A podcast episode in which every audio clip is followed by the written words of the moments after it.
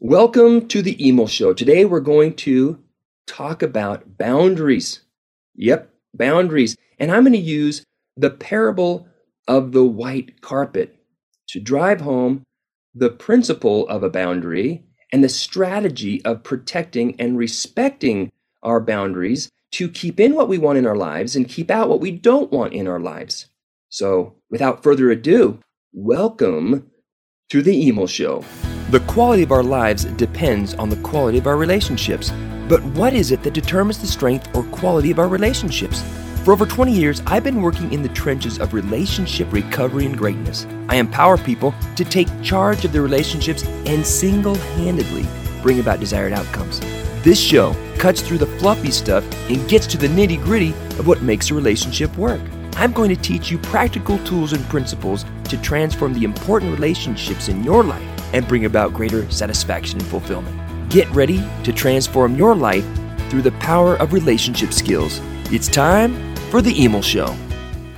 All right, so this is the first time I'm actually going to record myself video and audio with the podcast. So we're going to see how well this turns out. And uh, if it turns out good, we'll probably put this up on YouTube.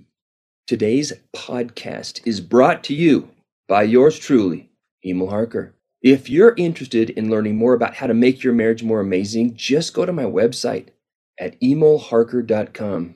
emilharker.com, E M I L H A R K E R.com, where you can actually get a free book on You Can Turn Conflict into Closeness Seven Communication Skills to Make Your Marriage More Amazing. Anyway, that was kind of a shameless plug for the book but I truly believe that when people read the book and the feedback that I've got, I mean, you could get on, just go on Amazon.com and just check out my book. You can turn conflict into closeness and just see what other people say. These are people I don't even know. So it's not like I'm paying them to say cool things. I just want people to know that there is a way to deal with conflict and avoid contention and actually use conflict to turn it into closeness. Because that's, I mean, that's the whole point of conflict. It's the cusp in which things can turn into a breakthrough. But if we don't handle it very well, we can turn that conflict into a breakdown. Today's topic is about boundaries. And you're probably wondering, does the world need another podcast about boundaries? Oh my gosh, seriously. But here's the reason why I'm doing this is I hear so many different ideas about what boundaries are and how certain people use their boundaries as a weapon for manipulation to get what they want. Now, I'm totally cool with communicating in ways to get what you want. I'm all about that. But when someone says, well, those don't fit in my boundaries, so you need to change your behavior, that's an abuse of boundaries. That's a misunderstanding of what boundaries are. Boundaries are the rules that help me keep in what I want in and keep out what I don't want in my life. Boundaries are the rules that help me keep in what I want in my life and keep out what I don't want in my life. And those boundaries are protected by myself, not a demand that I place on other people because I don't want to have to do something to protect and respect my own boundaries. Telling people what they need to do so that it fits better with me is not in harmony with healthy boundaries. Telling people what they need to do is different than inviting them inviting them into my circle of life and love. They can or they cannot. They will or they will not do the things that they need to do to be a part of my inner sanctum. Whether that's my partner or a friend or a parent or who doesn't matter. It is my responsibility not to get other people's behavior to change, but it's my responsibility on how I'm going to respond. Get it? Response. My response, my response to their behavior is how I defend and protect my boundaries. Again, it is not my right to tell people what they need to do or should do so that I feel more comfortable. I know that might be very hard for people to understand. It is an invitation, not an expectation. It is my responsibility to do something, not theirs. This brings up the parable of the white carpet. This will help us understand more about what boundaries are and what we're supposed to do, not what they're supposed to do. So, this is the parable of the white carpet. Imagine that you have built this custom house. Oh, it's a beautiful house. It is your dream home. And one of the things that you've done for your home that makes it super special is you've got this white carpet in your home. And instead of getting the normal carpet padding, you've got like the two inch memory foam as your carpet padding. And the white carpet isn't just your normal white carpet, okay? This is like as soft as rabbit fur, except for you didn't have to kill any rabbits. Just this soft, silky carpet. It's just, it's like a spa for your feet. You just can't wait to come home, kick off your shoes, and walk around on this white carpet. Now, you want to share this comfort, this amazing experience with your partner or your parent or your friend, okay? So in this situation, let's call it our partner. And so in the parable, we call up our partner. Let's call him Ted. Ted, oh my gosh, you're going to love my house. It's absolutely gorgeous, and the carpet's put in. It's amazing. You're going to love it. I want you to come over and check it out and experience this with me because I want to share my white carpet with you. And by the way, they're putting in sod right now, and it's been kind of rainy, and so it's a little muddy. So I need to make sure just kick off your shoes before you come in. Okay. Now here comes Ted. 20 minutes later, there's a knock on the door. You answer the door, and there's Ted. Oh, he looks so fantastic. I mean, ruggedly handsome. He's got your favorite snack from Maverik. He's got your favorite drink. And you glance down at his feet, and he's got his boots on. And but his his hands are full with your favorite treats. He's so thoughtful, right? Glance down at his feet and you go, hey, go ahead and kick off your shoes and come on in. Now, that would be a reasonable thing to do. But there are some people who don't even do that. What they do is they go, oh, how thoughtful and sweet. He's got me a treat. Come on in. Now, most of you'd go, no, no, no, no, I wouldn't do that. But I want you to think about it. Maybe there's some ways in your life that you actually do do that. Okay, but back to the parable. Let's say you have a conversation with Ted and you say, Hey, Ted, thanks so much for bringing me this wonderful treat. Go ahead and kick off your shoes and come on in. I want to show you my house. Now, it's not our job to wrestle their shoes off of them and force them to take off their shoes. It's an invitation. And the threshold, the boundary, okay, the threshold of the door, that is the decision making factor right there.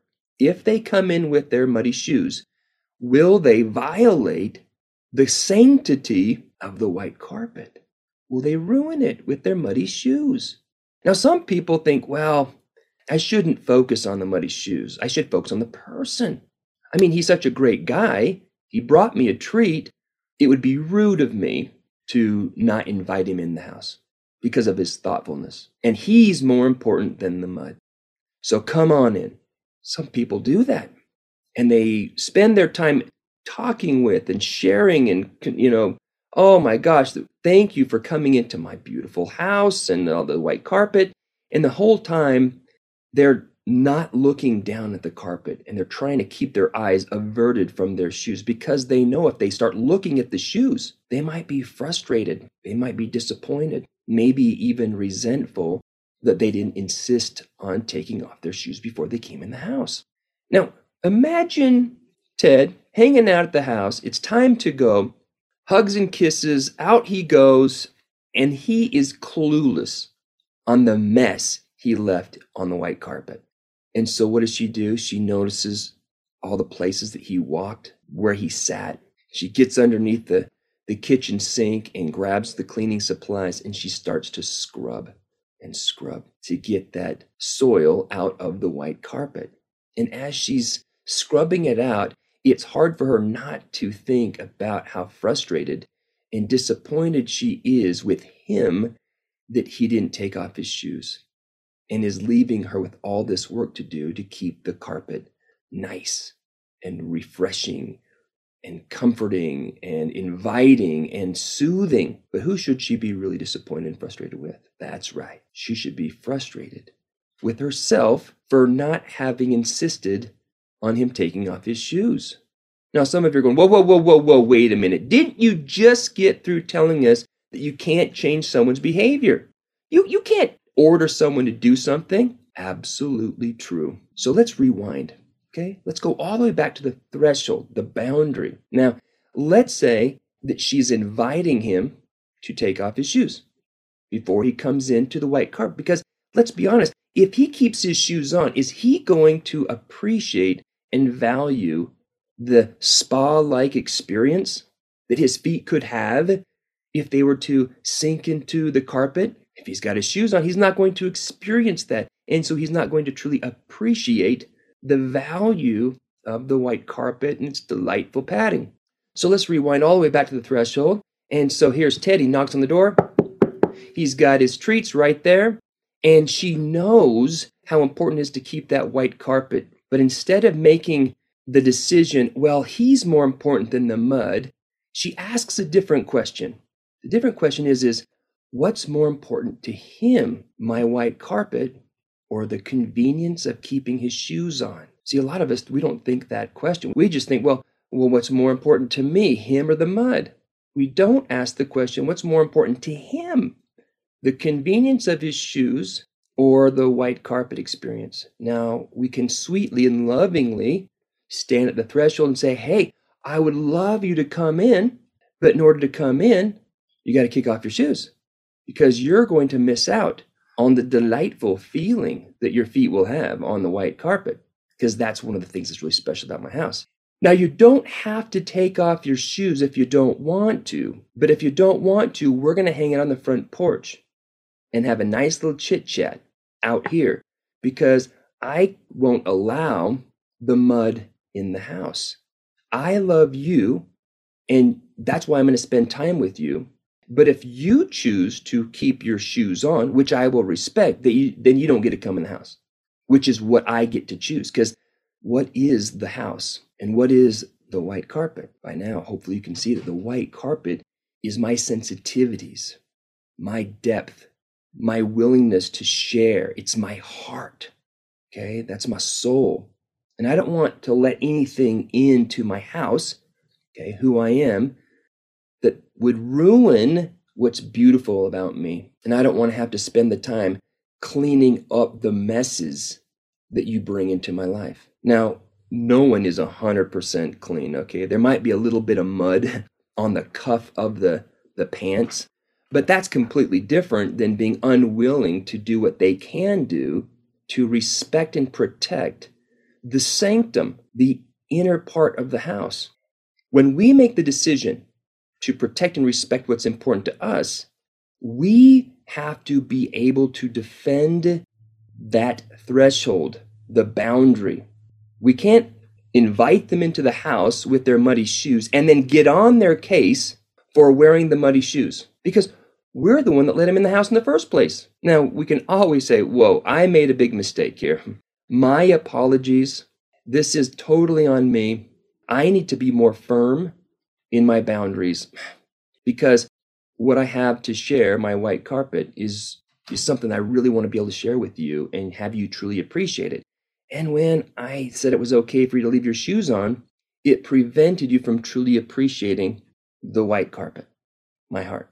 So next time, I'm going to insist if you want to come in the house. That's if you want to come in the house to take off your shoes. If you don't want to, that's totally fine. We'll just hang out on the front patio and we'll chat. Once we put them in that situation where they have to choose which is more important, the white carpet or the convenience of their shoes, then they might go, you know what? I think it's better for me to take off my shoes so that I can appreciate the white carpet. And only when they take off their shoes and come into the house, they go, Oh my gosh, I can totally see why you'd want me to take off my shoes. Not only because it would prevent you from keeping the carpet nice and refreshing and welcoming and this spa like sensation, but it would it would prevent me from being able to experience it myself. How are we violating the laws that keep in what we want in and keep out what we want out? And then when we're dissatisfied, unfulfilled, and frustrated, we blame the other person. Boundaries are the rules that we follow to keep in what we want in our lives and keep out what we don't want in our lives. We're going to have some more discussions about some of the parables for life, how to increase the sense of quality, satisfaction, and fulfillment in our lives. How do we manage relationships more effectively so that we get more out of our relationships? And so do they, because great relationships are the result of two people who are anxiously engaged in making it better. So tune in next time. We're going to be talking about the poo burrito. We're going to be talking about the loving crisis and a lot of other metaphors and parables to help us apply these lessons in our lives and making our relationships tons better. If you want to learn more about how you can make your marriage more amazing, go to emilharker.com and at least get my free book. Start there. And if you like it and you want more information, you want more instruction, then sign up for my online program, my marriage program. So many relationships start off fantastically in love, but they don't have a game plan to help them design and create a custom built relationship. So I have a whole program, 12 lessons on how to design and create a custom built relationship just for you.